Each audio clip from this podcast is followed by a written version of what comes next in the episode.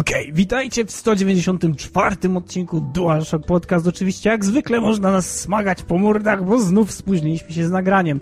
Tym razem mamy 26 listopada, a witają się z wami Odin, Badun i Świder.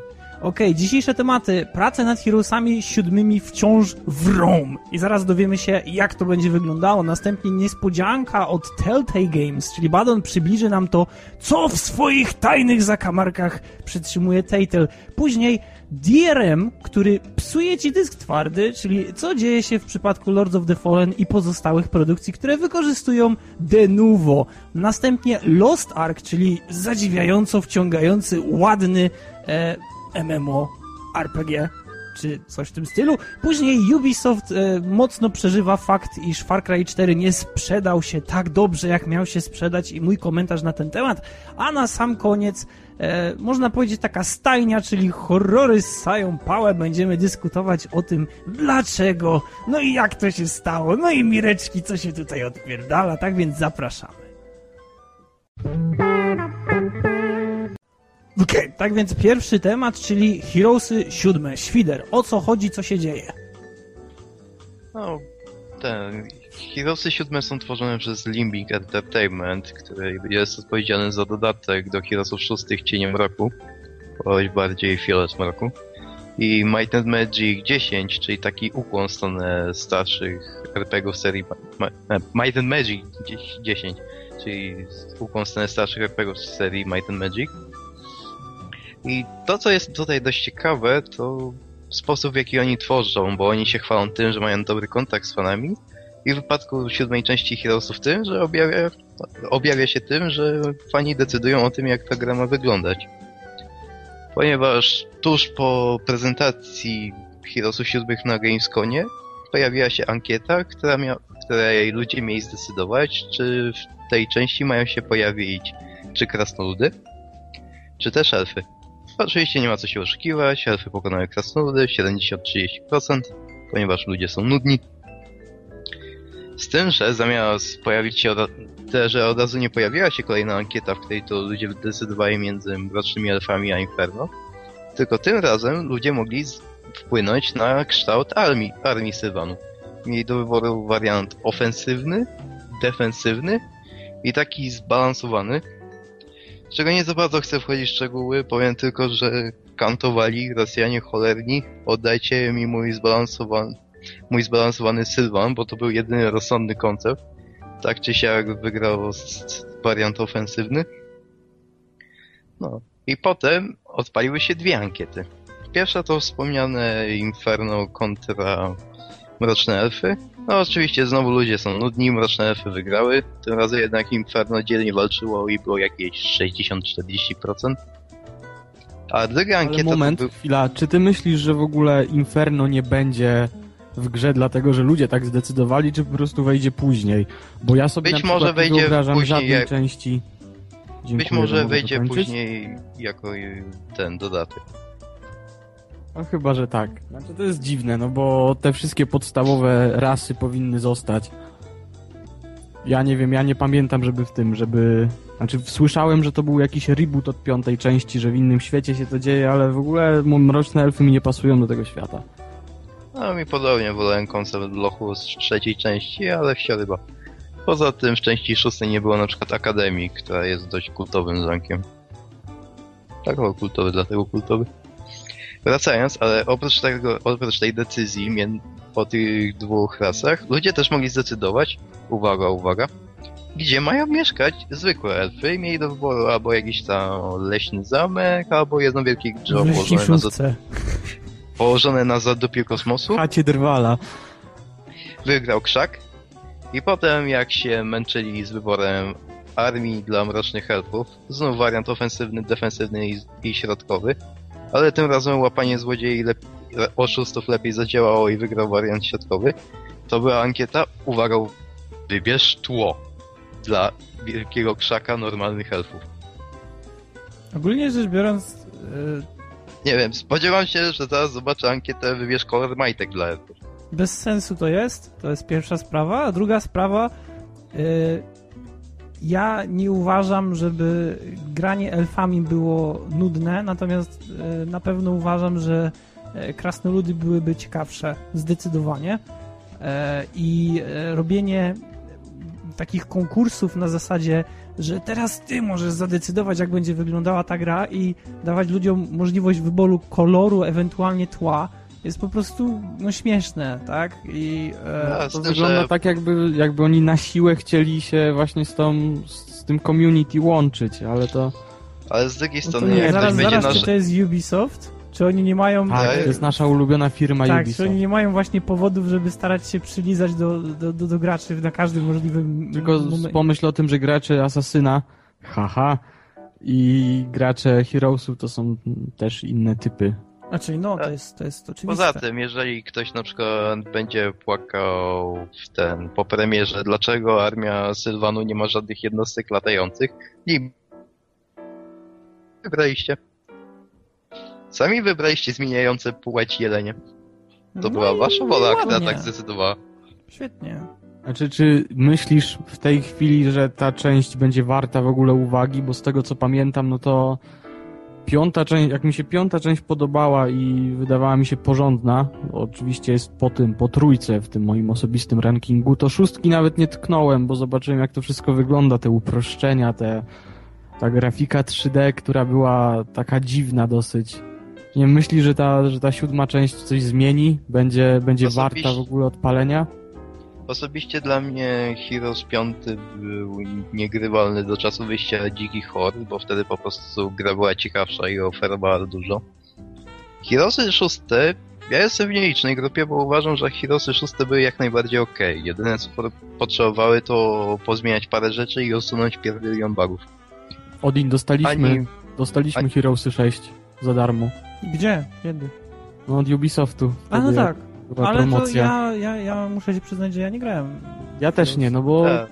nie, po prostu nie było, nie miałem takiej ochoty nawet na to, no bo wiadomo jak, jak wygląda, jak bardzo uproszczone jest. W momencie, kiedy jeszcze to nie wyszło i widziałem jakieś newsy na temat tego, że ograniczyli w ogóle liczbę surowców, to już w ogóle byłem, już, A, już to wiedziałem, że to nie A ja będzie może, to. ja może Powiedziałem- jestem starym i zakorzenionym fanem trójki i jeszcze jak czwórkę jestem w stanie przełknąć, tak jak O już Boże. mówiłem, po prostu nie jestem w stanie Nie, się nie powinniśmy wchodzić na ten teren, no bo ja jestem w ogóle całkowicie ogromnym Ja hejterem czwórki, więc No to wchodźmy. don't wake the dragon. Znaczy, no nie, bo czwórka na pewno była bardzo przedziwnym sposobem na odzyskanie e, odzyskanie mm, Pieniędzy. zaufania e, i, i jakby odbudowania e, odbudowania marki, która już wtedy była dość, dość mocno upadająca.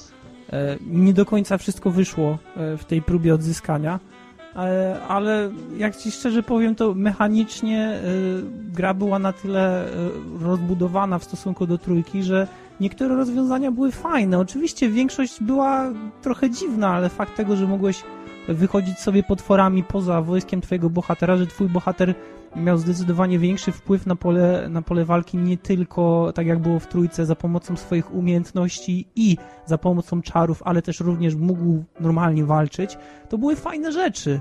I e, tego może brakować w trzeciej części. Jak dla mnie największym ciosem było jednak to, że trzeba było wybierać, które jednostki chcemy i nie było ulepszeń. To naprawdę E, tak, tak, tak, masywnie mi jasne. się Ale strasznie podobało. Ale z drugiej strony to pozwalało ci zastosować trochę inne taktyki, wiedząc jaki przeciwnik używa armii, to może wybrać tą jednostkę zamiast tej, bo ta się obecnie trochę bardziej przyda. W sumie w Heroesach piątych, w obu dodatkach później przeznaczenia i dzikie węże, to dorzucili akurat patenty, które były w Heroesach czwartych, czyli karawany i alternatywne ule- ulepszenia. Ale przynajmniej tak trochę lepiej je rozwinęli, bo karawany zawsze mogłeś w piątce przechwycić i zniszczyć, a ule- ten, a alternatywne ulepszenia to jak sama nazwa sugeruje, ulepszenia. Mogłeś mieć to, to ulepszenie, ale w pewnym momencie mogłeś zmienić na drugie. Jeśli to, w samo ogóle- będzie w to w Heroesach całkowicie siódmych, to zmieniało uważ... ten balans i niektóre jednostki, które były kompletnie nieprzydatne na tym innym ulepszeniu, drugim, alternatywnym, robiły się bardzo fajne, z tego co pamiętam. Tak, na przykład kusznik, kusznik w przystani. Albo w ogóle, że tam chyba armia krasnoludów była dosyć słabo zbalansowana, a po tym dodatku właśnie już się lepiej grało. e, Armia Krasnodów. Największym problemem Armii Krasnodów był to, że nie byłeś w stanie ich zajebać. No. Ale wracając, pytałeś mnie o to, czy są jakieś szanse dla siódemki. Na razie z tego co widzę, to oni wycofują się z większości zmian, które kopnęły w dupę szóstkę mocno. Mała liczba surowców, ten fakt, że mogłeś w jednym mieście rekrutować wszystkie jednostki z, ze swojej nacji, tak można by powiedzieć, i tak dalej, i tak dalej. Ale też wprowadzają kilka patentów, które mogłyby się sprawdzić w szóstce, gdy zostały naprawione i odpowiednio dopieszczone. Uważam, że tak. Jeżeli tego nie schrzanią, Heroesy 7 mają szansę stać się przynajmniej solidnym tym, turówką. Niekoniecznie lepszym od trójki, bo to naprawdę trudne zadanie jest zrobić Heroesa lepszego od trójki, ale takim Znaczy, to jest przyzwoitym, mało wykonalne, wiesz? ale takim przyzwoitym, który da się grać jak najbardziej. Ale z drugiej strony ja w sumie prawie wszystkie oprócz piątki Heroesy lubię, nawet czwórkę i szóstkę, bo No okej, dobra. No to rozumiem, że y, praca w re, tak? Nie wiemy jeszcze, jak będzie wyglądała siódemka. Niemniej No, Świder o o- siódemce pamięta, trzyma rękę na pulsie i, i zobaczymy, jak to będzie wyglądało później. Okej, tak więc przechodzimy do drugiego tematu, czyli niespodzianka od Telltale Games. Badon, jaka to niespodzianka?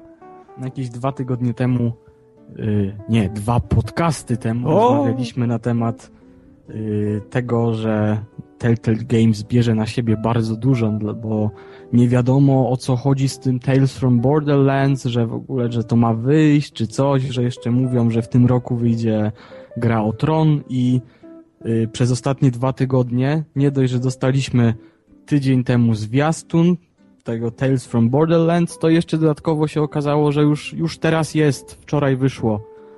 I y, po zwiastunie można byłoby zobaczyć, że to jest cała akcja dzieje się po dwójce i ma, ma to mieć taki charakter właśnie utrzymany, bardzo, bardzo powinno być podobne do, stylistycznie do Borderlandsów, ale opowiadać taką typowo dla Telltale dziwną fabułę i też ma być właśnie tak skonstruowane.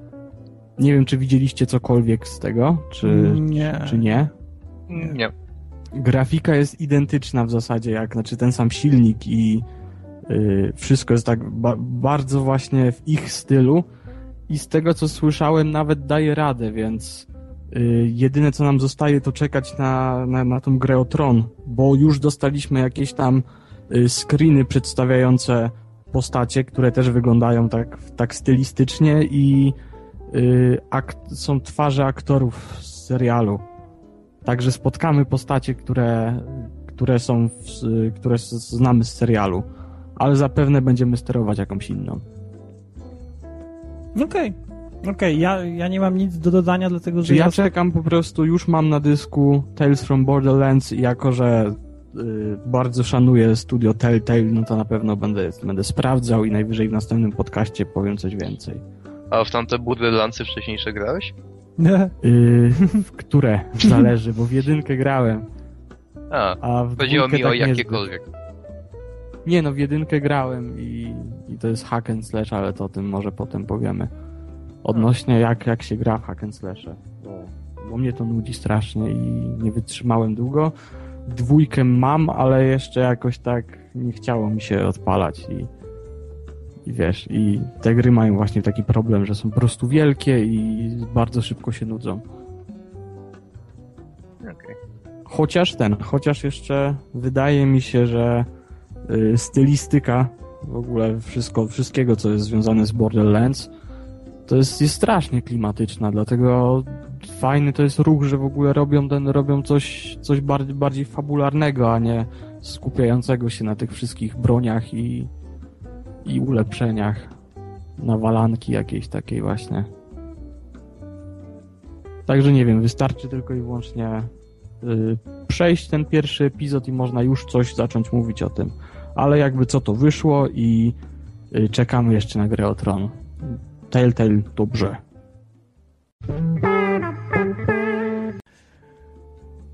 Okej, tak więc trzeci temat tutaj, e, niespodziewane newsy, które udostępnia Ubisoft. E, Otóż cytując, w dniu premiery jakość Assassin's Creed Unity została zmniejszona przez błędy i niespodziewane problemy techniczne. Te problemy nie pozwoliły wielu graczom cieszyć się grą i doświadczyć jej pełnego potencjału. Chcielibyśmy za to szczerze przeprosić. W ramach podziękowania za Wasze wsparcie nadchodzące DLC Dead Knights zostanie udostępnione za darmo dla, na wszystkich platformach PC, PlayStation 3, Xbox One.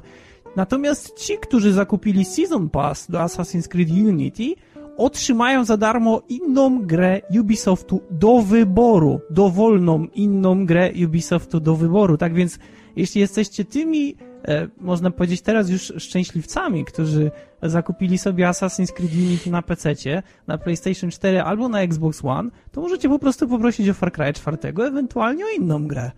Ja, ja uważam, że to jest naprawdę bardzo fair. Oczywiście, o ile kupiliście Season Pass, dlatego że jeśli nie kupiliście Season Pass, no to w tym momencie pozostaje wam jedno dodatkowe DLC, które podejrzewam, że, że będzie takie sobie. No ale nie wiem, co o tym myślicie, bo to są takie niespodziewane newsy. Znaczy, rozdawanie gier za darmo, to wiesz, to całkiem zawsze fajnie brzmi, ale yy, nie wiem, jak, wydaje mi się, że w ogóle powiedzenie znaczy w jednym zdaniu szczęśliwy, szczęśliwi nabywcy gier Ubisoftu tak się kłóci ostatnio. Poza tym wciąż zdobądź Season Pass, aby dostać grę za darmo. Zapłać, no, teraz już nie, grę jeśli miałeś wcześniej. Teraz już nie można, znaczy jeśli był, była osoba, która była na maksa podjarana właśnie y, asasynem i wiesz, muszę mieć wszystko, no to może sobie jeszcze, jeszcze dostanie jakąś grę, ale teraz ja nie wiem, czy w ogóle ktokolwiek by zaufał w ogóle Ubisoftowi. Odnośnie, no. odnośnie kupowania następnych gier, no bo to, co się teraz dzieje, to jest, to jest jakaś masakra. Assassin jest cały czas niegrywalny na PC-tach, bo spadki y, FPS-ów są tak wielkie, że, że to jest po prostu szok, a, a Far Cry 4, o ile się broni w ogóle tym, tym gameplayem, tym, że, że robi coś lepszego niż bierze, bierze to wszystko, co dobre z trójki i jeszcze to rozwija, no to naprawdę to chyba inne studia całkowicie robiły. Y, Co? Zapewne tak, dlatego że Ubisoft jest, jest naprawdę podzielony na bardzo, bardzo wiele. No jest tam Montreal, jest jeszcze tam. O Jezus, Ubisoftów jest mnóstwo. Jest nawet chyba Ubisoft jakiś w Polsce, który ma swoje osobne studio, które jakoś się tam nazywa, tak więc wiesz. Jest na pewno Ubisoft, Massive, które jest znane z tego, że bardzo kontrowersyjnie wypowiada się na temat, polityki, na temat polityki firmy Ubisoft ogólnie, mimo że znaczy, ale w sumie wiesz co? O, jeszcze można powiedzieć coś, coś takiego, że yy, może Far Cry 4 jest bardzo dobrze zoptymalizowany. Ale ja o tym będę mówił. E, Ale to dzisiaj. moment, można? Assassin's nie. Creed Unity można? Aha, aha, tutaj nie. Nie, nie, tutaj, tutaj nie. Natomiast przeczytałem sobie, jak będzie wyglądał, znaczy jak wygląda to DLC. DLC nazywa się Dead Knights. Um, I tutaj cytując opis. Dead Knights will take you from the bloody streets of revolutionary Paris to the troubled city of Saint Denis. Arnold leaves Paris seeking isolation and fight himself wrapped in the mystery surrounding signing coś tam Denis. Explore the city extensive underground with Arnold's, Arnold's lantern. Czyli będziemy mogli sobie łazić po katakumbach E, z latareczką, czy tam e, z jakimś lampionem, nie wiem jak, jak to przetłumaczyć tak ładnie i e, będziemy sobie oświetlać drogę no i podróżować no, po tych katakumbach i będziemy sobie zwiedzać. Wow. No to fajnie, naprawdę. Jeśli, Assassin pod ziemią. Jeśli, tak, Assassin's Creed Assassin's pod ziemią. Creed Underground. E, jeśli to rzeczywiście tak wygląda, to dla użytkowników, którzy kupili Assassin's Creed, to to jest tak naprawdę, przepraszam za wrażenie, gówno warte. Bo to DLC, zresztą Assassin's Creed jest znany z tego, że DLC, jakie zostają do niego wydane, są zwykle chujowe. E, bo są, no, no nie, nie oszukujmy się. Dwójki. Ten, e, słucham? To, że na PC-tach było to, co wyszło do dwójki, to były jakieś dwie sekwencje i to nie było zbyt dobre, no nie wiem czy to pamiętasz w ogóle. To nie. na, na PC-tach to, no. było, to było ja zaimplementowane już za darmo. O ja tym jak, pamiętam przede wszystkim o tym paleniu książek. A, tak, nie, kojarzę, kojarzę tak? palenie no, książek. No, to tak. jedynym featurem było to, że były takie, nie wiem, poskrzywiane trochę deseczki, mogłeś jakoś się odbijać od nich. Super! Yy, jeśli w takim wypadku, jeśli, e, jeśli to tak wygląda, to ja uważam, że, że to jest e, zachowanie podłe. Natomiast jeśli e, ktoś był na tyle szalony, że kupił Season Pass, który to kosztuje dostał 20... normalnie za darmo, znaczy dostałby to w ramach Season Passu i też nie wiem, czy by się cieszył, czy nie. No ale on by chciał, tak? Ale sam fakt tego, że właściciele Season Passa dostają dodatkowo grę jest naprawdę spoko. Natomiast e, zdecydowanie uważam, że, że jeśli już Ubisoft stara się dać coś ludziom, e, to to jest zdecydowanie za mało, chociaż z drugiej strony patrząc na, na to, że firma musi jakoś tam na siebie zarabiać, to to jest raczej oczywiste, że nie mogą, że nie mogą dać tego wszystkim. E, ale, ale, no, nie wiem, to nie W pozostawia... pierwszej kolejności niech zadbają o to, żeby gra była normalna na starcie, żeby potem nie trzeba było czekać pół wieku na łatkę. Ale Oj, weź pod uwagę to, jak bardzo oszukani muszą się czuć ci, którzy kupili grę w dniu premiery, na przykład właśnie na, na Next Gena. Yy, I też wydali pieniądze na nową konsolę i w momencie, kiedy rzeczywiście stwierdzili, o, chciałbym sobie pograć w Asasyna, no to kurwa nie mogę. O, to podobnie jak przy premierze dodatku do WoWa teraz. O, proszę, mam listę gier, które możesz teraz wybrać sobie na, Nie ma na platformie, na platformie Uplay na PC i najprawdopodobniej dokładnie to samo możesz zrobić na PlayStation 4 i Xbox One.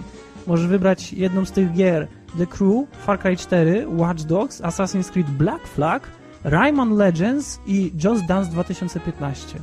Świetnie. Wszyscy wezmą Just Dance. Przyjmujemy, Tak. że jesteś fanem Asasyna i nie kupiłeś sobie Black Flaga. Ej, ale Okej. może tak być, nie? A poza tym dostajesz na Next Genie w tym momencie. A to będzie jakaś taka inna wersja. Jakaś taka cholera wie, ważne, że dostajesz za darmo, ale wiesz, to dalej pamiętajmy o tym, że to się tyczy tylko i wyłącznie tego, jeśli masz Season Passa. Dobra, e, to były niezapowiedziane, e, nieoczekiwane newsy, e, a my przechodzimy dalej. UK. Tak więc trzeci temat, czyli rewolucyjne zabezpieczenie, które w sposób niemalże fantastyczny e, czuwa nad komfortem oraz legalnością gry użytkowników, którzy dla przykładu kupili Lords of e, the Fallen, tak? Lords of the Tak. Fallen? Tak, Lords of the Fallen. E, zabezpieczenie nazywa się Denuvo. E, w swojej pełnej nazwie Denuvo DRM. E, I o co chodzi? Otóż e, Denuvo jest na tyle sprytne, że kopiuje sobie pewne pliki z dysku twardego do pamięci RAM, a następnie z powrotem na dysk. E, Przy okazji wykonuje jakieś operacje, e, ale najważniejsze w tym wszystkim jest to, że tych operacji kopiowania z pamięci RAM na dysk i z powrotem jest bardzo, bardzo dużo. Jak w przypadku e, innych zabezpieczeń DRM, które bardziej nastawiają się na to, aby był ciągłe, e, było ciągłe połączenie z internetem, ewentualnie działają w ten sposób, iż pewne pliki są zablokowane i w momencie uruchomienia gry one się odblokowują. Dostajemy jakiś tam specjalny szyfr, który oczywiście w ogóle e, jest całkowicie poza naszymi tutaj, e, naszą interakcją. To wszystko dzieje się automatycznie i po prostu pewne pliki zaczynają być odszyfrowywane. Niekiedy tak zresztą się dzieje na Steamie jeszcze, tak jakby kiedy ściągamy grę, e, która jest zablokowana. E, Niektóre DRM-y rozwiązują to w ten sposób. Oczywiście znane są przypadki, kiedy e, te, te pomysły są bardzo chore, jak na przykład ciągłe połączenie z internetem, o czym mówiłem wcześniej. I tutaj kłania się Assassin's Creed 2, który, który bardzo denerwował bardzo wielu ludzi, dlatego że w momencie najmniejszego zerwania połączenia czy opóźnienia e, gra po prostu się zakończała, tak? Mówiła kulturalnie, dzień dobry, zauważyliśmy, że nie ma internetu, no to w takim wypadku nie ma grania. E, Denuvo natomiast e, poszło w trochę inny, w trochę inną metodę e, i wszystko byłoby w porządku, gdyby nie to, że to naprawdę bardzo obciąża komputer. I- Ilość tego, ilość tych, tych danych, które są kopiowane w ciągu 45 minut, według wyliczeń wynosi około e, 1 gigabajt, 900 megabajtów. Czyli w ciągu 45 minut tak naprawdę gra cały czas przerzuca w jedną bądź w drugą stronę e, około 1 gigabajta danych, które są kompletnie niezwiązane z grą, ale związane z samym zabezpieczeniem DRM. Teraz jak ma to... Plus jeszcze powinieneś pamiętać o tym, że y, przy niektórych testach okazuje się, że obciąża to komputer przy procesach od 1 do 5%.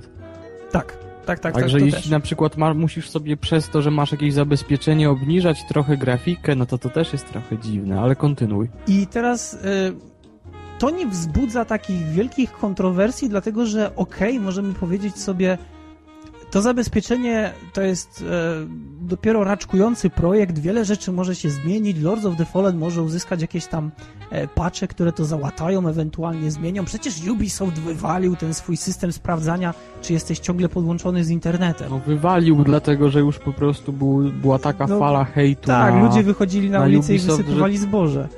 Tak. E, Teraz... nie wiem, czy pamiętasz, jak to wyglądało w przypadku Bioshocka, gdzie był limit instalacji chyba Pamiętam do pięciu. dlatego, że kupiłem premierówkę Bioshocka. No i w tym, i chyba w sporze też tak było. A spora Także nie kupiłem. ból dupy graczy był po prostu ogromny. Spora nie kupiłem, ale wie- wiesz co jest najlepsze, że w jedynce ten myk związany z limitem instalacji wyglądał... Ja w tamtych czasach e, jeszcze bardzo często miałem coś takiego, że z kolegą potrafiliśmy wpaść do siebie z dodatkowym ramem, z lepszą kartą graficzną po to, żeby sobie pograć na maksa u kogoś. To były Mhm. dawne czasy, ale tak było, naprawdę, ludzie tak kiedyś robili.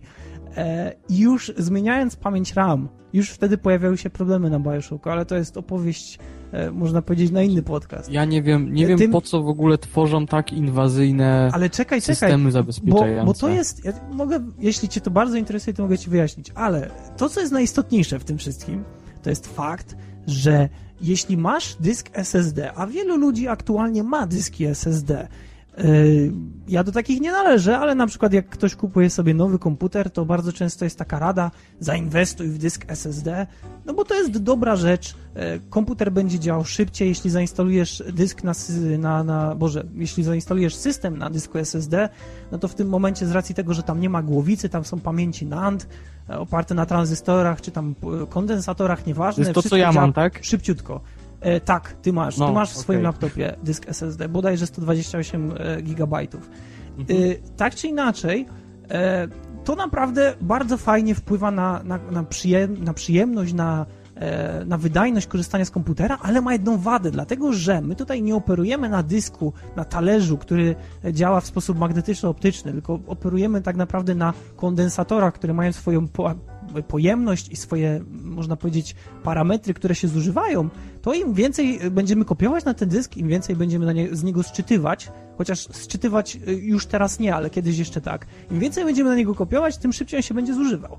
E, Te dane zwykle są podane w terabajtach i to mniej więcej powiedzmy oscyluje na granicy 100 terabajtów i to jest takie gwarantowane życie dysku twardego po, po przekroczeniu tych 100 e, terabajtów e, kopiowania danych na niego, on może tam wykazywać już jakieś problemy ze sobą. Starsze dyski twarde mogą mieć jakieś 50, 60, 70. Teraz Lords of the Fallen. Jeśli masz zamiar przegrać w tą grę 90 godzin, e, z czego przypomnijmy, że ja w Dark Souls przegrałem 105, a są ludzie, którzy przegrali znacznie więcej. Jeśli przegrasz w tą grę 90 godzin, tak, to samo zabezpieczenie DRM, samo zabezpieczenie DRM wytrzaska ci około 50 terabajtów. Mhm. Co Czyli możliwe, że zepsuje ci dysk. tak, możliwe, Jeśli że zepsuje ci dysk już wtedy, dlatego że przecież kopiujesz dane na ten dysk na co dzień, tak? Używasz, korzystasz z niego, więc no on prędzej czy później będzie nabijał sobie te terabajty, megabajty, gigabajty. E, to jest nienormalne. To jest po prostu nienormalne. Naprawdę, jak można zbudować system zabezpieczeń, który robi coś takiego? Najlepsze jest to, najlepsze jest to, że firma, która jest za niego odpowiedzialna, nie widzi w tym nic złego. No oczywiście, no bo wiesz, no bo to się wszystko musi napędzać, nowe komputery muszą być kupowane i w ogóle. E, Ale jak dla mnie to jest naprawdę dziwne. Oni powinni, znaczy jeśli zaczną te dyski padać już tak dosyć niedługo, zależy ile ludzie grają w tego Lords of the Fallen, no to możliwe, że ten cały niekrakowalny system będzie w ogóle usunięty, no bo na przykład jeśli wprowadzają to do takiego Dragon Age'a 3, gdzie niektórzy często przechodzą po 2-3 razy czy coś takiego, no to tam to wyjdzie ponad 150 godzin na przykład. Tak, na pewno, ale wiesz co, ja myślę, że ten system będzie miał e, po prostu bardzo cichy update.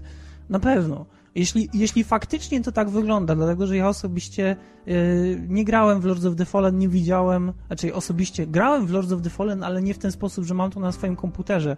E, gdybym był w stanie to sprawdzić e, sprawdzić na żywo, e, na przykład otworzyć sobie menadżer procesów, zobaczyć ile, ile ten system zapisuje, to byłbym w stanie jasno stwierdzić, że faktycznie tak jest. Natomiast z tego co podejrzewam, system zabezpieczeń to nie jest jedno rozwiązanie, to jest wiele rozwiązań i, i prawdopodobnie e, jeśli system zabezpieczeń nie jest w stanie e, wykorzystać tych, e, które są najlepsze z punktu widzenia wydajności i e, stopnia zabezpieczeń, to zaczyna się przerzucać na kopiowanie tych danych, więc ja podejrzewam, że to jest po prostu, wiesz, takie stopniowe schodzenie w dół do tej najgorszej metody.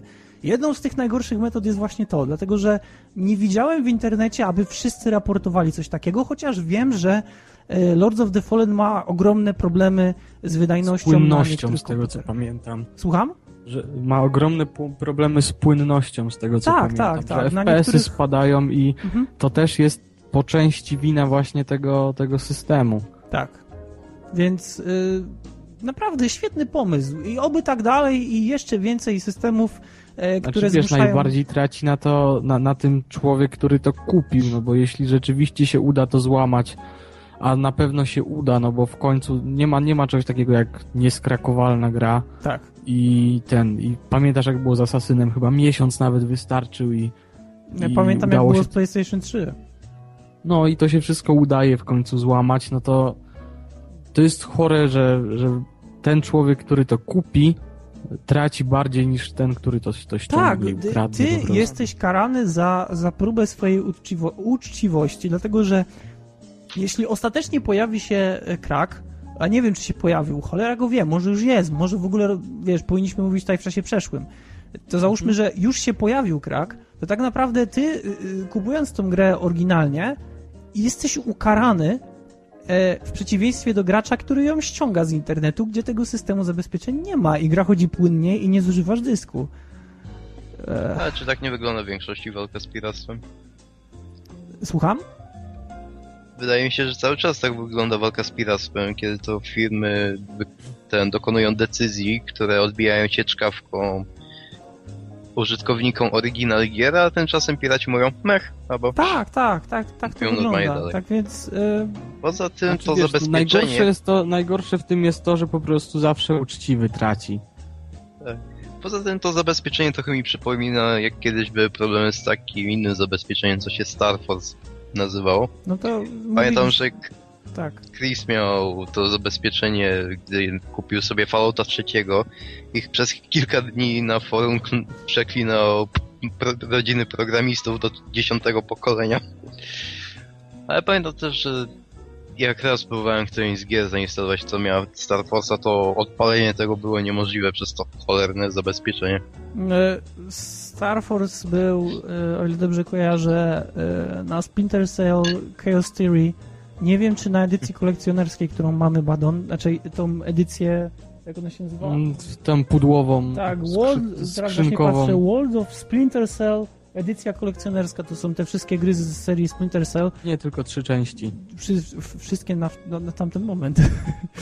E, właśnie tam jest e, Star Force i Star Force jest o tyle porumbany, że on ingeruje e, w płytę bezpośrednio e, i tak naprawdę wprowadza hasło, czy tak jakby szyfr na tą płytę i wpisując klucz tak naprawdę ściągamy ściągamy ten, ten szyfr e, tylko i wyłącznie, ten klucz jest tak jakby w tym momencie przypisany do tego komputera i tak dalej i ogólnie rzecz biorąc e, to jest bardzo fajna sprawa jak się ma oryginał, natomiast e, w przypadku jeśli płyta się chociaż delikatnie uszkodzi i tutaj mówię całkowicie serio, to w tym momencie to już nie jest taka fajna sprawa, dlatego że nagle klucz przestaje pasować do płyty e, i możemy się cmoknąć. E, Tak Hmm. więc e, Nie, no to rzecz. To jest, dziwne i głupie przede wszystkim, no bo te walki z piractwem zawsze się kończą tak, że, że traci właśnie osoba, która to kupiła i Po czym nie ma, piractwo nie rośnie, ma po prostu perfekcyjnego sposobu na to, żeby ten, żeby, żeby to, to coś zabezpieczyć. Dobra, A to okej. jest zapewne kwestia czasu. Dobra, kończymy, przechodzimy dalej. Okej, tak więc e, kolejny temat, czyli Lost Ark. Możecie zadać pytanie, co to jest Lost Ark? I w sumie bym się nie zdziwił, dlatego że Lost Ark jest e, przedziwną produkcją, e, która przypomina trochę, przynajmniej e, Lineage Eternal, jeśli ktoś e, Połączone kojarzy. z Diablo. E, połączone z Diablo, połączone z Path of Exile, ale to tak naprawdę można powiedzieć domena tych hack and slashy, że jakby się uprzeć, to można je wszystkie ze sobą przyrównać. Tak czy inaczej, Lost Ark jest e, tworzony przez fantastycznego wydawcę, który zwie się, e, o ile dobrze kojarzę, Smilegate. E, jeśli nie kojarzycie Smilegate, Smilegate, przepraszam, e, to nic dziwnego, dlatego że Smilegate jest e, studiem koreańskim. I mm, tak naprawdę ma chyba tam swój jeden, jedną swoją placówkę w Stanach Zjednoczonych i to tyle. E, co tutaj jeszcze powiedzieć o tym studiu? Y, nie wiem. E, szczerze powiedziawszy, nie mam pojęcia. Teraz jak widzę. E, teraz jak widzę na Wikipedii jest wpis, że e, studio w ogóle ma swoją siedzibę w Kalifornii w USA. E, ale szczerze powiedziawszy, nie wiem, czy to są aktualne informacje, dlatego że ich oficjalna strona jest po koreańsku. E, Praktycznie wszystkie wiadomości o, o tym tytule są po koreańsku. na YouTubie też. I tak naprawdę jest tworzone na rynek koreański, no więc e, tak. Ale dlaczego akurat chciałem wspomnieć o Lost Ark? Ja mam nadzieję, że w edycji wideo wszyscy będą widzieć, mm, w jaki sposób Lost Ark wygląda, dlatego że Lost Ark jest swego rodzaju takim psztyczkiem w nos e, dla gier właśnie e, takich jak Diablo, ewentualnie Lineage, gdzie e, staramy się jakby przełamać ten taki e, typowy e, wizerunek gry hack and slash, czyli wiele rzeczy się rusza, są ładne animacje, wszystko jest szybkie, płynne, ale jednocześnie stara się przełamać ten taki standardowy design, czyli mamy wielopoziomowe lokacje, e, to, co było dostępne, to, co było widoczne w Diablo. Zresztą w Diablo był też proceduralny e, ten system dungeonów, co było całkiem ciekawe dla mnie osobiście, chociaż w Diablo nie grałem dużo, a można powiedzieć, że nawet wcale. Tak czy inaczej, e, Lost Ark jest e, tak naprawdę wszystkim tym, czym Diablo nie jest, a w czym Diablo mogłoby być. E, Plus jeszcze, że na sterydach. Plus jeszcze, że na sterydach. Po pierwsze, No. jak to wygląda?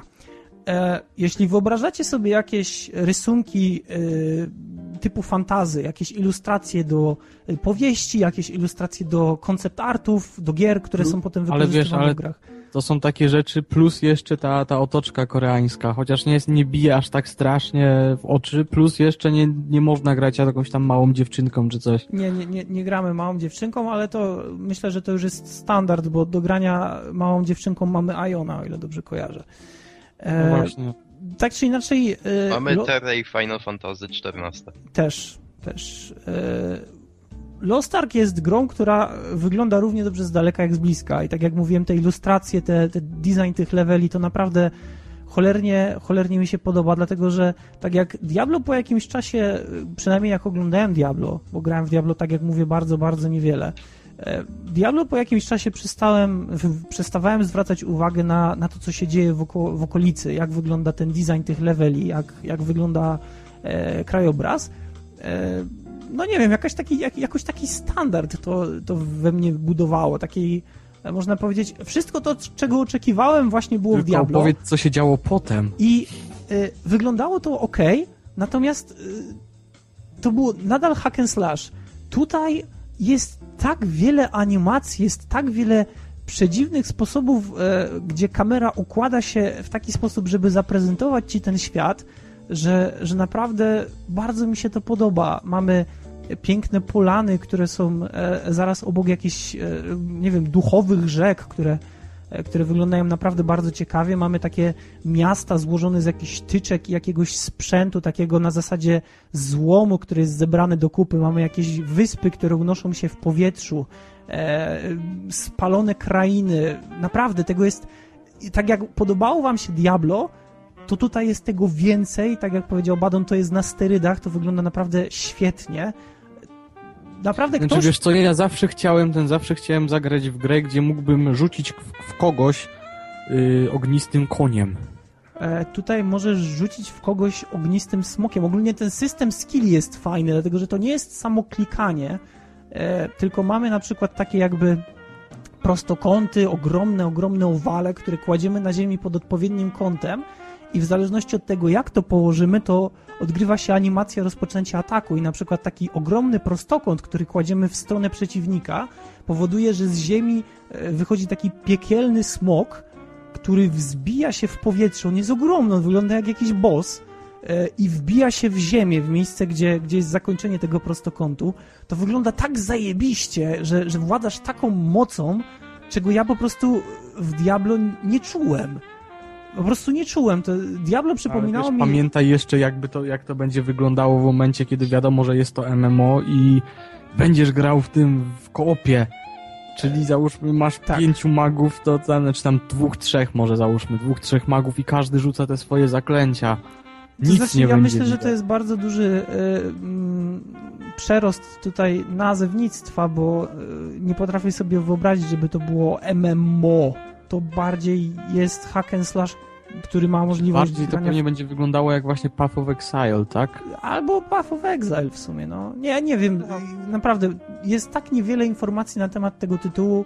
Wszystko jest po koreańsku. Wszystko jest po koreańsku.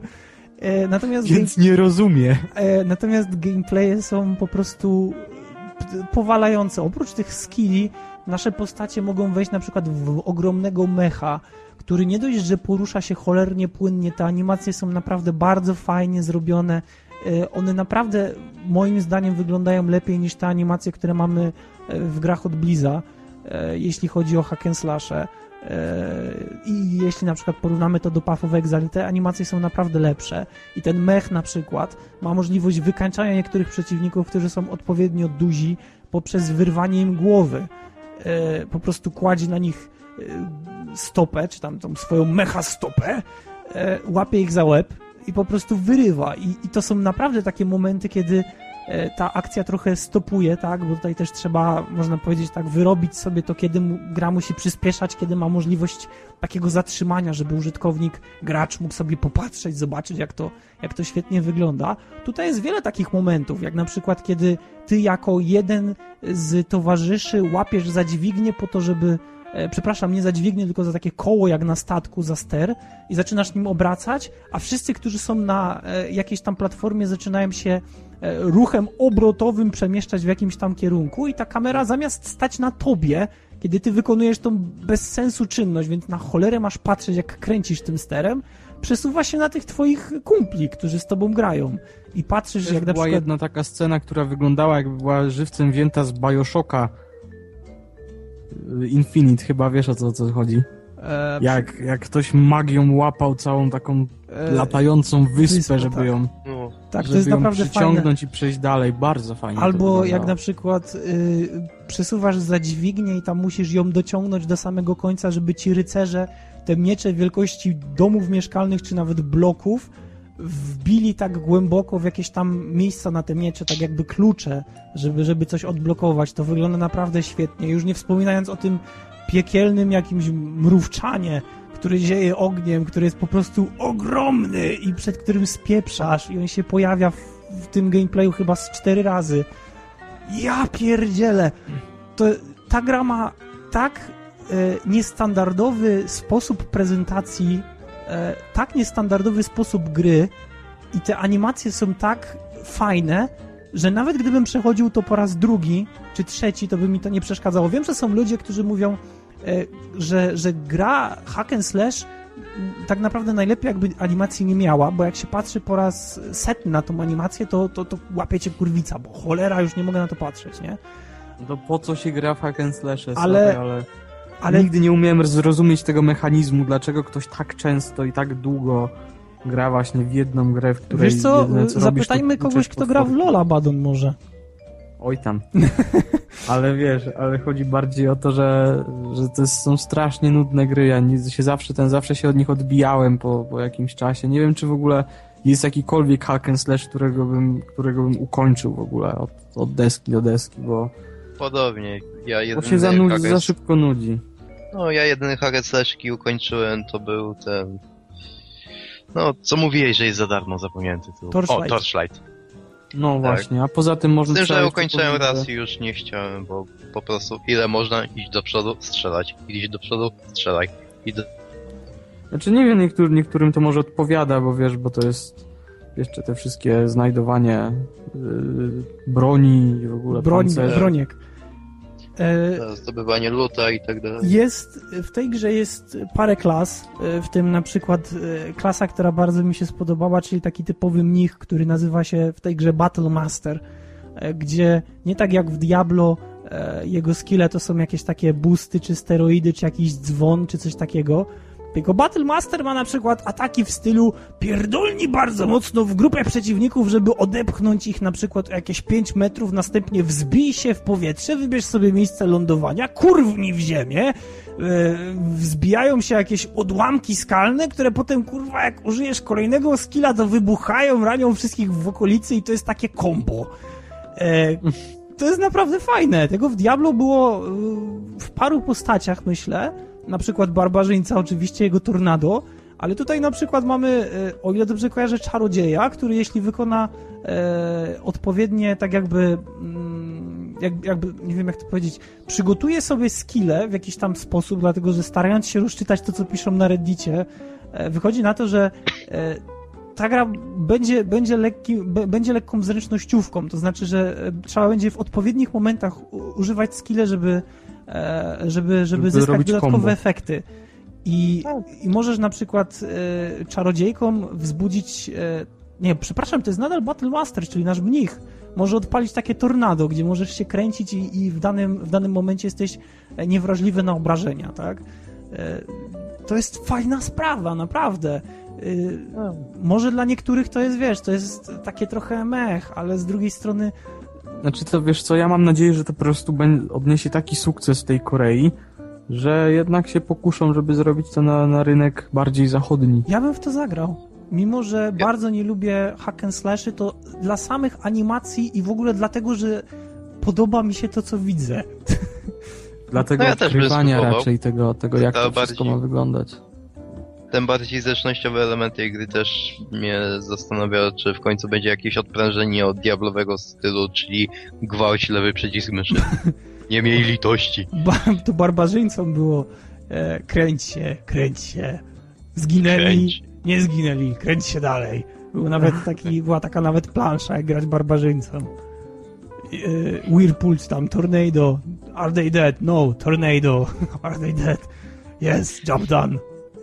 E, no, i oczywiście tutaj k- taki wyrobiony gracz Diablo pewnie łapie się teraz za głowę i mówi Jezu, ale... To ale... nie jest takie proste. To nie jest takie proste, na pewno tak nie jest, ale mimo wszystko Diablo y, ma powiedzmy taką jakąś otoczkę wokół siebie, że tak przez jakiś czas wyglądało i może nadal tak wygląda. Nie jestem pewien. Zazyl właśnie umiera na zawał. E, tak więc Uciekajmy zanim pojawi się policja Blizzarda z sierżantem ogólnie Rokiem. tutaj mamy też taki mocny styl, e, właśnie jak mówiłeś, Badon, e, koreański, japoński, Jest, Poniekąd. tam to jest ta japońszczyzna taka... ale powiem ci Ale ona dlaczego nie nawet. bije w oczy tak bardzo, bo wiesz, bo w takim na przykład właśnie w tej terze albo w tym Ajonie to po prostu te oczki wszystkie, które są takie wielkie Nie, nie. i Tutaj niekiedy... I postaci, dziewięciolatki. To wszystko, co błyszczy w ogóle, bo tam, tam pamiętam, że te w Ajonie chyba tak wszystko błyszczało po O prostu. Boże, nie i wspominaj o Ionie. E, Powiem Dla ci, mnie to jest kompletnie, kompletnie naprawdę odrzucające, Tutaj ale... brońki wyglądają po prostu śmiesznie, dlatego że na przykład e, jest klasa, która posiada wielką spluwę, e, która jest jednocześnie jej mieczem i ona nadziewa na tą spluwę przeciwników, może szarżować, ponadziewać ich, a potem kurwnąć ze spluwy e, i wiesz, ich tak jakby wywalić z tej broni. I oni sobie tam odlatują, jak nie zginą, no to możesz znowu próbować ich nadziać, ewentualnie dowalić im w locie. Jest wiele takich na przykład czarów, które ma czarodziejka, na przykład karty tarota, które robią się jak drzwi, albo no tak, takie wysokie są, nie? E, I zaczynają Mhm. obkrążać, obkrążać przeciwników i zadają im obrażenia na zasadzie laserów, które wychodzą z jakichś tam e, konturów Jezu. na tych kartach.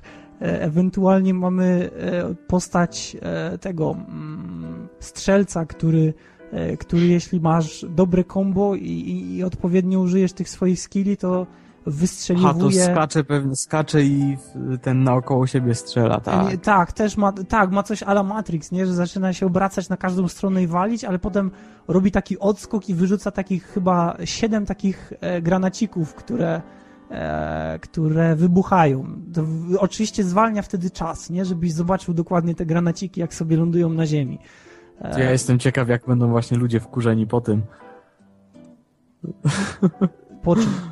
Przy, przy zwalnianiu czasu w momencie, kiedy rzeczywiście grają już tą setną godzinę. A, Ojdź. Może, może wiesz, może yy, ten, może można to wyłączyć, albo, albo to się dzieje raz na jakiś czas, na przykład jakiś krytyk, nie wiem.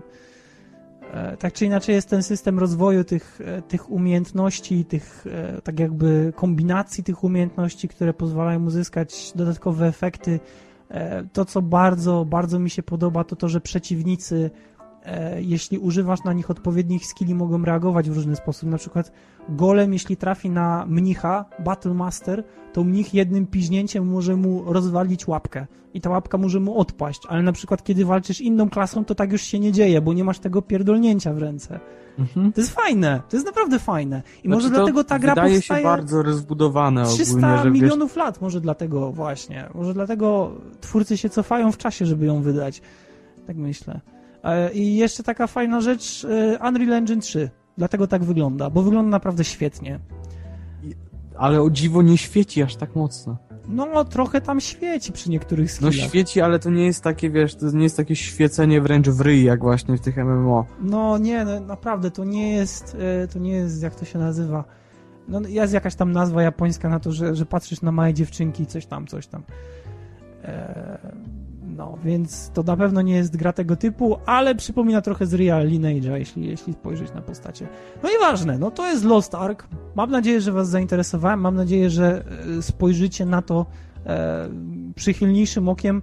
E, człowiek może marzyć, może kiedyś wyjdzie, może kiedyś po prostu będzie można zobaczyć, jak ktoś w to gra, e, bo wygląda naprawdę ciekawie, zdecydowanie i w jednym gameplayu jest nawet e, prezentacja tego, jak nasza postać E, zachowuje się w tłumie. To jest, to jest naprawdę fajna sprawa, te animacje, w ogóle chodzimy po mieście, możemy pomagać ludziom, możemy wykonywać złe uczynki, możemy kogoś zepchnąć e, z mostu, który stara się wgramolić do, do góry i możemy mu pomóc ewentualnie właśnie zepchnąć. Jest system karmy, ludzie na nas inaczej reagują, system e, tych pogłosek, że siadając w jakimś tam miejscu możemy się przysłuchać temu, co mówią ludzie. Pościgi są ala Assassin's Creed, kiedy biegamy po dachach. No kurwa, no. Znaczy, no brzmi to ciekawie, naprawdę. No, no, no naprawdę. Więc e, myślę, że to tyle. Gra naprawdę wygląda fajnie i życzymy jej jak najlepiej. Musimy wyjść z hype trainu. Tak. Okay. Tak więc kolejny temat, czyli Ubisoft. Ubisoft i Far Cry 4. E, co się dzieje, panie Ubisoft? Otóż Ubisoft wypowiedział się dość nieprzychylnie na temat tego, e, jak aktualnie wygląda e, sprzedaż e, ich tytułu, może nie flagowego na ten moment, ale na pewno tytułu, który jest rozpoznawalny, czyli Far Cry 4. Okazuje się, że Far Cry 4 nie sprzedał się tak dobrze, jak mógł się sprzedać. Zadziwiające. Ciekawe, co mogło na to wpłynąć. Może jakiś Assassin's Creed. E, więc e, Ubisoft narzeka i Ubisoft mówi, że spodziewał się tego, że Far Cry sprzeda się w większej ilości egzemplarzy, no ale na oficjalne dane musimy poczekać. Mój komentarz co do tego. Panie Ubisoft, oczywiście wiem, że nas nie słuchasz, ale gdybyś kiedyś nas słuchał, ewentualnie gdyby ktoś chciał dowiedzieć się, jakie jest moje zdanie na ten temat, ja uważam, że Far Cry 4 bardzo dobrze odcina się na, na, na tle innych e, tych dziwnych wybryków i przygód e, wakacyjnych Ubisoftu, które zwykle kończą się dość dziwnie. E, w przypadku Assassin's Creed e, z części na część robi się coraz dziwne i Ubisoft zawsze e, decyduje się robić dziwne rzeczy. Miała być Japonia, są piraci, e, miał być brak zabezpieczeń, było zabezpieczenie, które wszystkich wkurzało, miał być brak DLC, pojawiały się DLC, a teraz miała być optymalizacja i nie ma optymalizacji. E, tak więc Far Cry trzyma się naprawdę bardzo dobrze. E, trójka była świetna. Dwójka wypracowała dwójka, naprawdę... No właśnie, dwójka na, była nawet w porządku. Była w porządku. Była, o, o, Jezu, jak była w porządku. Ja nie grałem w jedynkę tak, jak mógłbym grać, dlatego że e, fabularnie gra mnie trochę, że tak powiem, odtrąciła od siebie, dlatego że ja nie lubię historii o obcych. I wiedząc już sam, już, już wiedząc to, że, że będziemy się e, potem smagać po, po, po, po paździerzach z obcymi, to stwierdziłem, że może jednak lepiej nie zaczynać. E, I przyjemność grania w jedynkę w momencie premiery też mnie ominęła. Natomiast dwójka wydawała mi się dość ciekawa i muszę przyznać, że kiedyś nawet nagrałem. na Dwójka temat... obrała właśnie ten dobry kierunek, Tak, którym tak, tak. potoczyła się cała dalsza seria, więc zdecydowała być, trzymać się tego realizmu, zdecydowała się wybrać e, rozwiązania fabularne, które trzymają się jakichś dramatów ludzi. Trafiliśmy do małej miejscowości, która jest targana wojną, konfliktem. Mamy handlarza bronią, który sprzedaje obu stronom broni, musimy go zabić. E, I na przestrzeni rozwoju fabuły dowiadujemy się wielu ciekawych rzeczy. E, Mamy system przyjaźni i tak dalej, i tak dalej. Trójka, trójka to tak naprawdę Trójka jeszcze... to był film The Island trochę, ale tam... Tak, trójka to jeszcze więcej bez systemu przyjaźni bez systemu towarzyszy, ale za to mamy wingsuit, czyli możemy e, z dość dużej wysokości się rozpędzić, wyskoczyć, otworzyć. A to czwórka, E, nie, w trójeczce też tak jest. tak? Tak. E, możemy też otworzyć skrzydełka, czyli rozprzestr- roz, rozpostrzec. Naprawdę? Ja myślałem, że tylko paralotnia była. Nie, nie, paralotnia też była, ale wingsuit też był. E, A to nie pamiętam nawet. Widzisz, dowiadujesz się nowych rzeczy, Badon. Jezu, dwa lata od premiery. E, Super. Tak czy inaczej, wiele rzeczy w trójce było naprawdę e, na poziomie. E, Odbijanie posterunków można było w ogóle zresetować, e, za co wielu ludzi e, dziękowało Ubisoftowi, dlatego że Far Cry robił się bardzo nudny po odbiciu wszystkich posterunków, czyli takich miejsc, gdzie e, przesiadywali bandyci, którzy no, przeszkadzali ludności e, tubylczej na tej wyspce, na, na tej wysepce, przepraszam. Plus, je, plus jeszcze ten system skradania, Był system skradania, był system łowienia, yy, system który używania... był dosyć ciekawy, wiesz, albo te, albo na przykład z tymi zwierzętami, że można było przyciągnąć zwierzęta, żeby zabili tych ludzi w posterunku. Naprawdę to Tak. było bardzo ciekawe. No i miałeś też przynęty, co, o, o czym niewiele osób wiedziało, że mogłeś rzucać Zanęty. przynęty. To się zresztą też pojawia w czwórce. I czwórka to jest naprawdę bardzo porządny produkt, który jest zoptymalizowany do jasnej cholery, który chodzi, działa. Naprawdę. Można? Nie ma, Można. nie ma z nim większych problemów. Fabularnie jest dość ciekawie zbudowany, jest solidny, nie jest objawieniem, ale to jest naprawdę w porządku gra, która trzyma się bardzo dobrego kierunku. E, Ja nie uważam, żeby Ubisoft miał się e, z czego wstydzić. Ewidentnie mają się z czego wstydzić. Tak, mają, mają się z czego wstydzić, czyli z Assassin's Creed Unity. Ale z Far Cry 4 myślę, że nie. I to jest w sumie e, mój komentarz. Jeśli nie widzieliście Far Cry 4, to e, myślę, że warto spojrzeć, jeśli interesuje Was jakaś, jakaś gra typu FPS na free roamie, kiedy możemy sobie polatać po całej mapie. Oczywiście, jeśli ktoś, bo widziałem kiedyś takie pytanie w internecie, e, czy GTA 5 czy Far Cry 4? No oczywiście, że GTA 5, ale Far Cry 4 nie jest zły. I e, no co, ja, ja, ja, ja, ja polecam, tak? Naprawdę, na streamach, jak, jak się przypatrzeć, to ludzie, ludzie się bawią z tym naprawdę nieźle. Mamy ten system wspinaczki, który jest trochę głupi, nie oszukujmy. I tak naprawdę czwórka nie wprowadza nic tak rewolucyjnego, jak zrobiła to trójka. No to bierze po prostu te pomysły z trójki i rozwija, więc tak, tak. zawsze jest jakiś krok do przodu i wydaje mi się, że właśnie też jest dosyć ciekawa i na pewno dam, dam jej szansę, ale nie wiem, nie wiem czy warto w ogóle komentować fakt, że, że to co się nie powinno sprzedawać się sprzedaje, a to co się... Ale to, A, to jest ciekawe, dlatego że ty masz czwórkę. i Ja pamiętam, jak mówiłeś, że teraz tylko trzeba zobaczyć, jak, jak ci będzie działać. I potem mówiłeś, dobrze, tak, płynnie. Assassin's Creed, który nie chodzi na, na minimalnych nawet, a ten, a Far Cry 4 na high, A znamy człowieka, przecinek. znamy człowieka, który Assassin's Creed uruchamia w oknie na najniższej rozdzielczości. No właśnie, pozdrawiamy Rzymona. Okej, tak więc e, tyle jeśli chodzi o komentarz. E, myślę, że, że to jest naprawdę bardzo porządna gra. E, wrośnie, trzeba dać jej czas. Przyjdzie moment obniżek, przyjdzie moment, kiedy Ja myślę, że po prostu to może być kwestia tego, że, że ma za dużą konkurencję w tej chwili. Tak, tak, to jest, no Bo jasne. na no. Next Genach właśnie wyszło GTA 5 i jeszcze ten Assassin, dobra, Dragon Age 3. Y, Na, na konsolach mamy teraz chyba Little Big Planet 3. Tak, 3, tak, tak, tak, 3 i dużo Padon gier jest, rozmawia sam ze sobą. Tylko No. mam nadzieję, że, że Znaczy, Far może Cry to- nie stanie się Assassin's Creedem i nie będzie wychodził nowy Far Cry co To jest, do- to jest bardzo trafna uwaga, dlatego że y, czwórka nie zmienia tak dużo w stosunku do trójki i faktycznie można się trochę zmartwić, czy, czy, czy to nie podzieli losu Assassin's Creed'a. Mam nadzieję, że nie. Mm, Masz dwa lata pomiędzy trójką a czwórką. A ten, a Far Cry 3 dostał jeszcze bogate DLC Blood Dragon i O, to, nie, to jest osobna gra, ale też...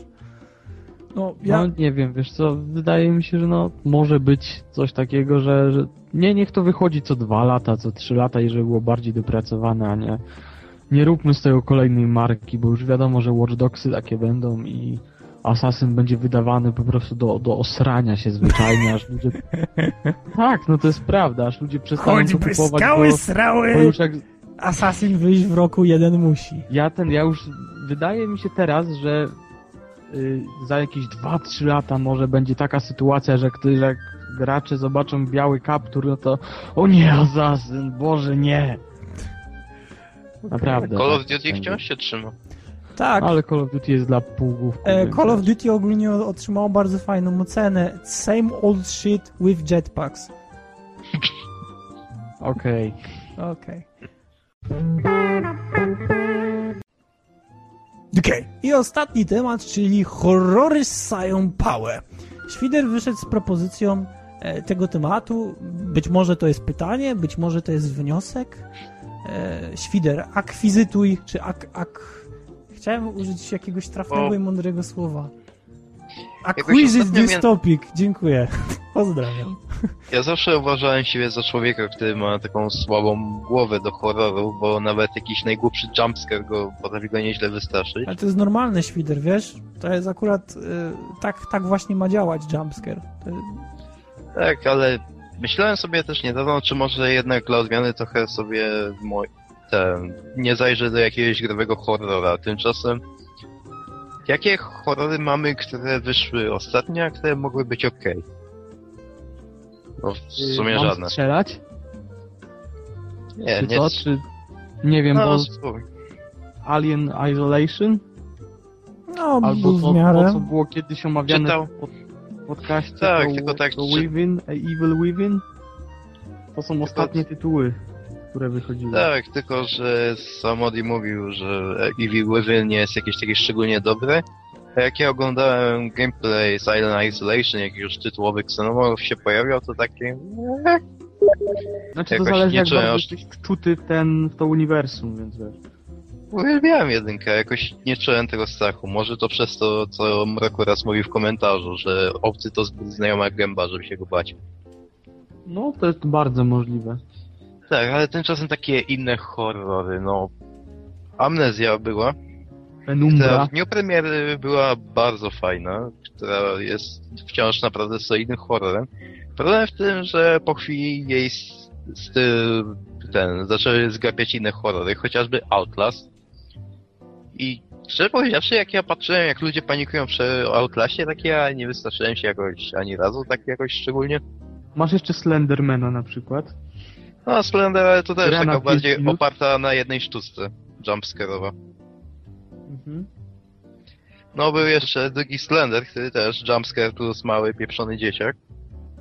W obecnej chwili teraz let's playowcy grają Five Nights at Freddy's i Aha. Five Nights at Freddy's 2, które wyszło po jakichś trzech miesiącach od pierwszej części. Proszę.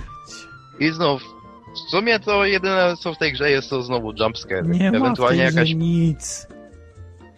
Jeśli mogę, Ja- jeśli mogę się wtrącić, w tej grze nie ma nic strasznego, chyba że boisz się e, maskotki, która...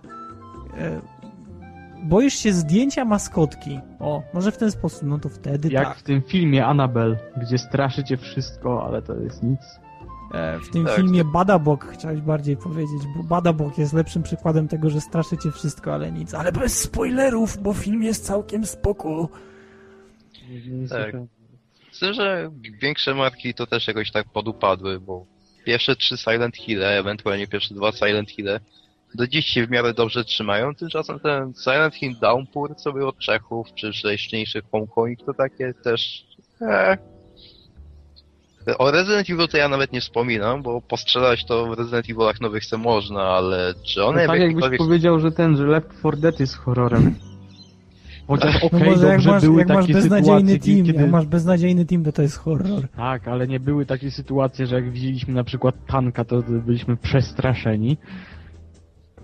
No to nie, to nie jest coś takiego. Znaczy, nie wiem, czy ty chcesz teraz yy, wysnuć jakąś teorię, że wiesz, że nie ma, nie ma dobrych horrorów, czy...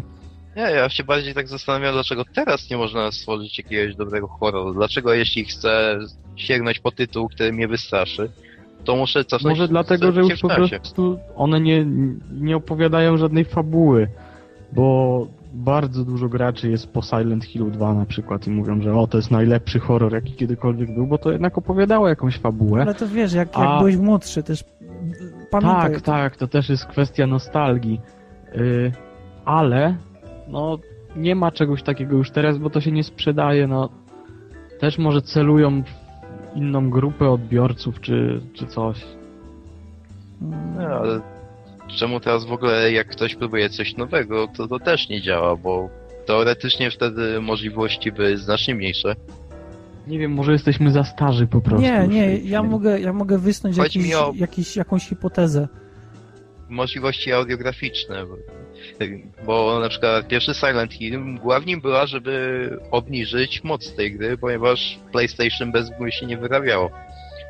I tak dalej, i tak dalej. To wszystko było takie bez ładu, bez składu, to wszystko brzydkie, ale jednak to, to straszyło i to wciąż straszy. Tymczasem teraz mamy wszystko znacznie bardziej szczegółowe, znacznie lepiej wszystko wygląda, a ilość strachu to strachu tyle ile kalorii w TikTokach. Ogólnie moja hipoteza jest taka. Mamy gry, które jeśli chodzi o gatunek horror, to, to mamy wiele typów horrorów. E, Część z nich może być ambitna, tak? I mogą opowiadać jakąś naprawdę ciekawą historię, a część z nich może być e, typowo gorefestem. I trzeba o tym pamiętać, że horror to nie tylko jest głęboki film, który posiada jakieś psychologiczne podwaliny, e, gdzie mamy jakiś wielki twist, albo gdzie fabuła jest nie do przewidzenia i nie dowiadujemy się, albo się dowiadujemy, ale nadal mamy pytania, kto jest głównym złym, co się działo i tak dalej. To są też filmy, gdzie na przykład chodzi facet z wiertarką i, i, robi ludziom krzywdę tą wiertarką, na przykład wkręca, Mhm. e, wkręca tak jak w hostelu było, wkręca tą wiertarką, wiertłem e, im się w głowy, tak? Był zresztą e, Driller Killer, był taki głupi film. E, Albo Pona the Rubber. tak, Killer Rubber czy tam coś takiego. Więc y, jest dużo głupich filmów i, i one są wszystkie wpisane w kategorię horror. E, żeby zrobić dobry horror, film, trzeba naprawdę bardzo dużo, e, bardzo dużo mm, przygotowania i też bardzo dużo samozaparcia, żeby w pewnym momencie nie powiedzieć, no dobra, no to już mamy pół filmu nagrane, to teraz możemy już iść na łatwiznę. Bo wiele filmów tak robi, że na przykład, zresztą nie tylko horror, że oglądamy pierwsze 30 minut i mówimy sobie, no spoko, a potem zaczyna się wszystko psuć. Nawet niektóre seriale tak robią, że na przykład pierwszy, drugi sezon Nie mów o Dexter. tym, nie mów, nie mów, Więc Nie, y, nie. jeśli chodzi o gry, gdzie ym, stopień, stopień tej, tego skomplikowania może, by, może być podobny, niekoniecznie musi, ale może, e, to sprawa wygląda identycznie. Dobrych horrorów na, na, na, na rynku jest, jest niewiele, dlatego że tak samo jest niewiele dobrych filmów typu horror. I e, żeby zrobić dobrą grę, e, jak, na, jak na moje standardy, na przykład moje wymagania, to ona musi mieć dobrą fabułę, która nie jest po prostu wciśnięta na hama na zasadzie, że e, to jest główny zły, ty jesteś dobry, now fight. Tylko musi być Mhm. jakieś wytłumaczenie tego, co się dzieje, co o dziwo jest bardzo trudne do zrobienia w dzisiejszych czasach. Nie wiem. To może jest jakaś zasada, że teraz po prostu nie można mówić wprost, kto jest twoim przeciwnikiem, dlaczego, jak wygląda twoja historia, albo dlaczego jesteś zobligowany do tego, żeby robić to, co robisz, tylko bardzo często mamy bohaterów z przypadku, którzy tacy po prostu pozostają. Są z przypadku, szybko się ich zapomina e, i nawet ich nie zdążymy polubić. Więc to jest pierwszy problem. Drugi problem to jest też akcja. E, jak wygląda gra typu horror? E, czy to ma być gra typu właśnie, gdzie, gdzie jest dużo akcji, albo w ogóle gdzie wychodzi jakaś akcja, czy to jest gra, gdzie mamy po prostu chodzić smętnie po lesie i po prostu nie patrzeć w jakąś sylwetkę, dlatego że coś się z nami dzieje? No też trzeba sobie odpowiedzieć na pytanie, co dla nas jest ważniejsze jako projektanta gry. E, Dla projektanta gry na pewno jest ważne to, żeby ludziom się to podobało, a tendencja jest taka, że ludzie preferują te najprostsze rozwiązania. Więc Wiesz, co jest jeszcze bardzo ważne, naprawdę bardzo ważne, bo przypomniałeś mi taką grę Call of Cthulhu Dark Corners of the Earth. Nie wiem, czy grałeś, czy nie. E, oczywiście, Taka- mam na Steamie. No, no to ona miała klimat, który był przeciężki i jakby Początek, klimatu początek gry było, był przeciężki, bo później, później się mocno, mocno psuła, wiesz? E, Z doświadczenia naprawdę początek no wiem, gry ale w ogóle jest... sam fakt tego wejścia do tego miasta był po prostu, wiesz, czułeś no, to miasto, tak, że ale było... to jest początek gry. To jest początek gry, bo potem się, potem się już zmienia, potem zaczynasz rozwiązywać jakieś zagadki. E, no ogólnie rzecz biorąc, wiele rzeczy, wiele rzeczy wygląda trochę inaczej i, i sam koniec też jest, można powiedzieć, taki trochę nieciekawy. Zaczynasz się strzelać i ta gra trochę się psuje pod sam koniec. Ale y, mimo tego, to tak. Ale sam ja mam zawsze dobre wspomnienia z tym początkiem tak, właśnie. sam początek jest naprawdę fajny. Jak chodzisz po mieście i zaczynasz pytać ludzi, e, co wiedzą o tym, co wiedzą o tamtym, to, to jest naprawdę bardzo fajne, tak. Z tym, z tym się jak najbardziej Są zgadzam. tacy powykrzywiani, wrogo nastawieni na, do, do ciebie, Mhm. pamiętam, no. To było dobre. Więc y, grę, grę typu takiego no, horrorowego jest ciężko zrobić, dlatego że ogólnie ciężko jest zrobić dobrą grę. I e, naprawdę moglibyśmy się zastanawiać, e, jak, ja, jak postąpić, żeby, e, żeby, żeby stworzyć dobrą grę, ale odpowiedź moim zdaniem jest taka, że, że dobrą grę jest, jest w stanie zrobić niemalże każdy, tylko że ludzie nie potrzebują takich gier. To musi być ambitne studio, które samo sobie narzuci jakieś, e, jakiś cel i, i będzie do tego dążyć i się nie podda i mimo tego, że wie, że jak zrobi jakąś chujową grę we Flashu, to sprzedałaby się ta chujowa gra we Flashu dokładnie tak samo dobrze, jak to, na co wydadzą na przykład 2 miliony dolarów. Będą to robić przez 2 lata, 4 lata i zajmie im to praktycznie całe ich życie prywatne i ostatecznie to będzie osiągnięcie dla nich, nie? I, I niewiele osób tak naprawdę zagra w tą grę, dlatego że ona będzie zbyt skomplikowana, fabuła będzie dziwna. E, To nie jest prosta gra, do której możesz sobie siąść i po prostu pograć. E, Ciężko z niej zrobić let's playa, ciężko z niej zrobić recenzję, ciężko z niej zrobić serię na YouTubie, więc e, recenzenci nie będą skłonni do tego, żeby ją przedstawiać co chwilę w Witajcie tutaj Pingwin 3000, coś tam, dzisiaj pogramy w Minecrafta po raz milion w chuj. Tylko po prostu to będzie gra, gdzie się zrobi let's play, gdzie komentarz będzie zdawkowy, ewentualnie w ogóle go nie będzie e, i gdzie to będzie gra typu One Hit Wonder, czyli, czyli to jest naprawdę doświadczenie, które musisz sam przeżyć, za drugim razem już nie jest takie samo. Więc e, myślę, że to jest najlepsza odpowiedź. E, To jest tak, jak oglądasz film e, z kimś i, i ty już go wcześniej widziałeś i widzisz, e, widzisz jego grymas Mhm. na twarzy i na przykład słyszysz pytania, o co chodzi? Ty... No, więc to Okej, jest moja no. hipoteza.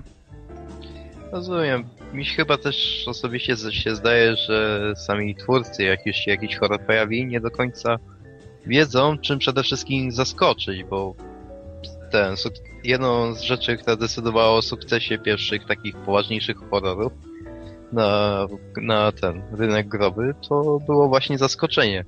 Niczego takiego wcześniej jak Silent Hill nie było, kiedy to bardziej bałeś się atmosfery, tego co jest wokół, tego, że coś się zbliża. To radio trzeszczy, ale nie wiesz gdzie co jest. Jak już nadchodzi, to w mordę jeżdża, ale to brzydko. Brzydkie. Amnezja też. W nie mogłeś, tak było, ale nie mogłeś w ogóle walczyć, nie, mogło, nie mogłeś też patrzeć na potwory, żeby nie dostać zawału. Ewentualnie Badon, kojarzysz może taki tytuł na GameCube jak Eternal Darkness? E, Nie, do, Yy. dobrze, że pytasz Badona, bo, bo ja, bo, bo Tak, dobrze, bo że mnie nie pytasz. zdecydowanie bardzo dużo grałem na GameCube, ale pamiętam, że ty o nim mówiłeś dużo, więc... Tak, to jest ten. To jest tytuł, dla którego bym właśnie zdobyłbym sobie GameCube'a i on miał taki też specyficzny sposób straszenia jako jeden z wielu, bo to jest na każdym kroku naprawdę solidny horror. Ale on miał coś takiego jak wskaźnik poczytalności twojej postaci. Jeżeli postać widziała coś, co nie jest koniecznie normalne, chodzący szkielet i tak dalej, poczytalność spadała. I w pewnym momencie, jak ta poczytalność zaczęła spadać, to co się działo? Twoja gra się zaczęła psuć, a to jakiś przycisk nie działał, a to głośność się sama regulowała, a to zapisując grę dostawałeś informację o usunięciu zapisu.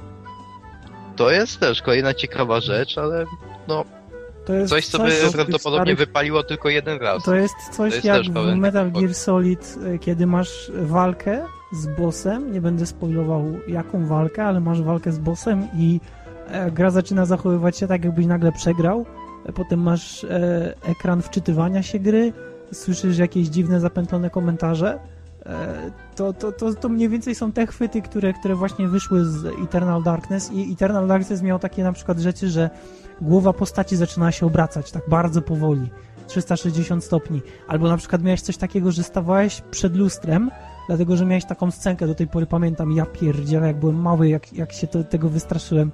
I zresztą potem dlatego w Silent Hillu w trójce nie miałem takiego, e, takiego kiedy widziałem to po raz pierwszy, przepraszam, po raz pierwszy, ale w y, Eternal Darkness miałeś coś takiego, że postać stawała przed lustrem, a następnie rozmawiała przez chwilę, y, nie pamiętam już z kim rozmawiała, y, ale jej odbicie po prostu obejrzało się na nią i sobie odeszło i to było takie Jezus Maria! to było naprawdę dobre. To, I w trójce, w Silent Hillu w trójce znowu mieliśmy motyw z lustrem, kiedy to, to, to e, odbicie w lustrze zaczynało być zjadane przez jakąś taką czerń i twoja postać zaczynała zachowywać się tak, jakby obrywała, jakby dostawała obrażenia i to też było takie Jezu! What, what is happening? Więc...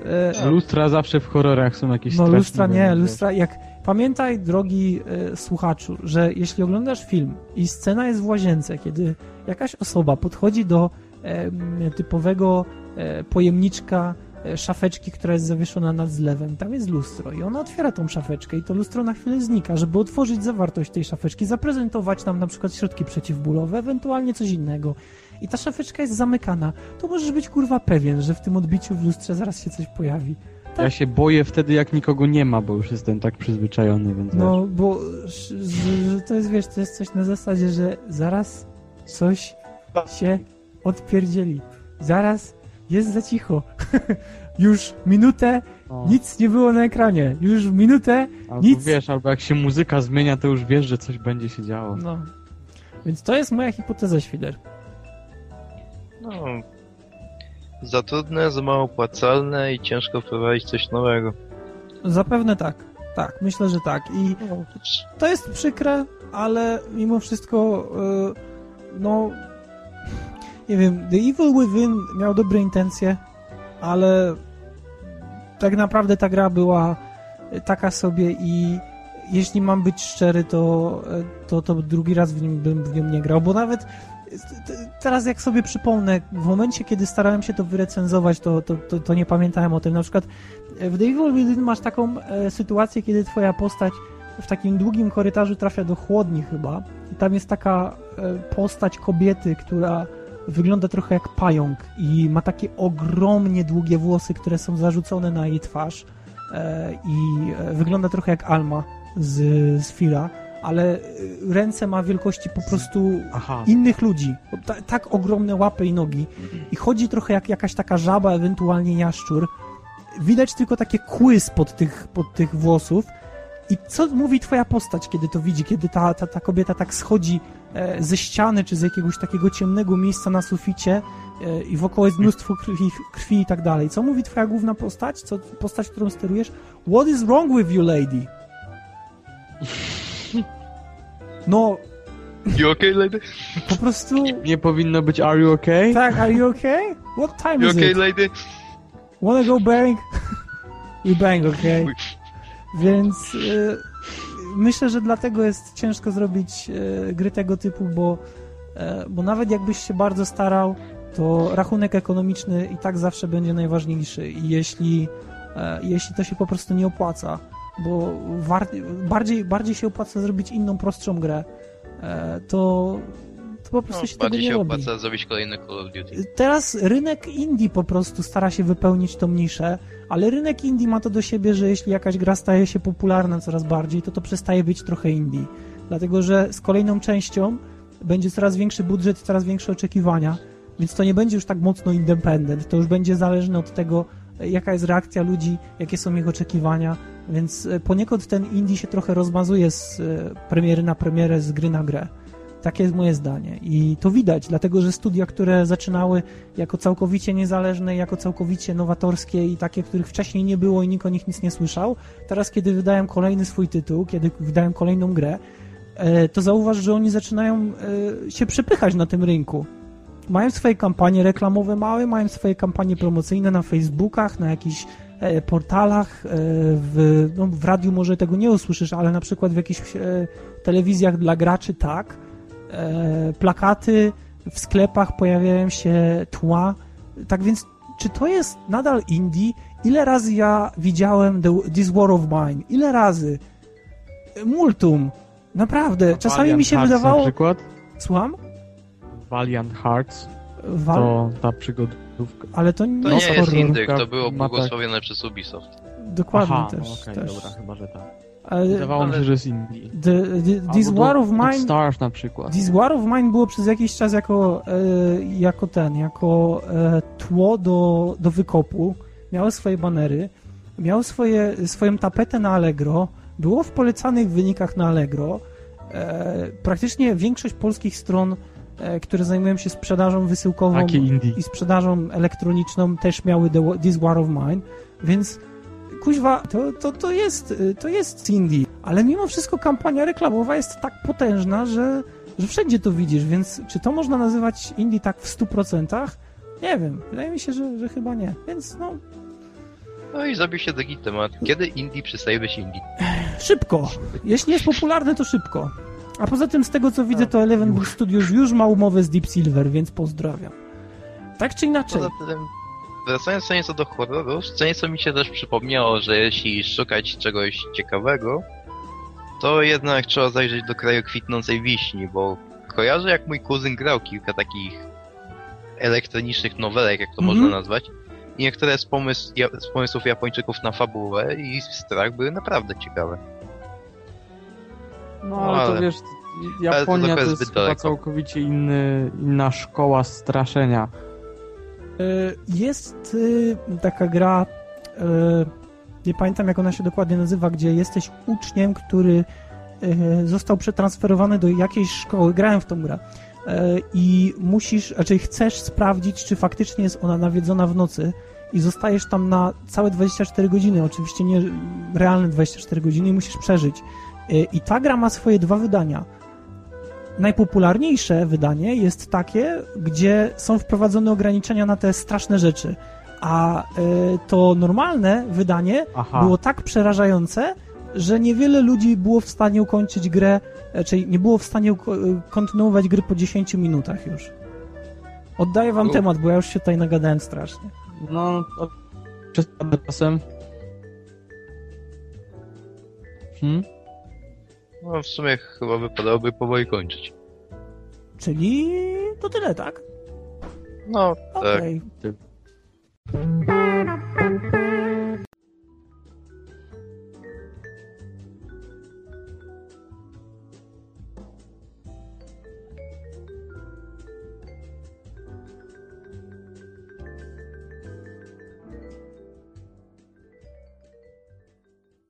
Bye.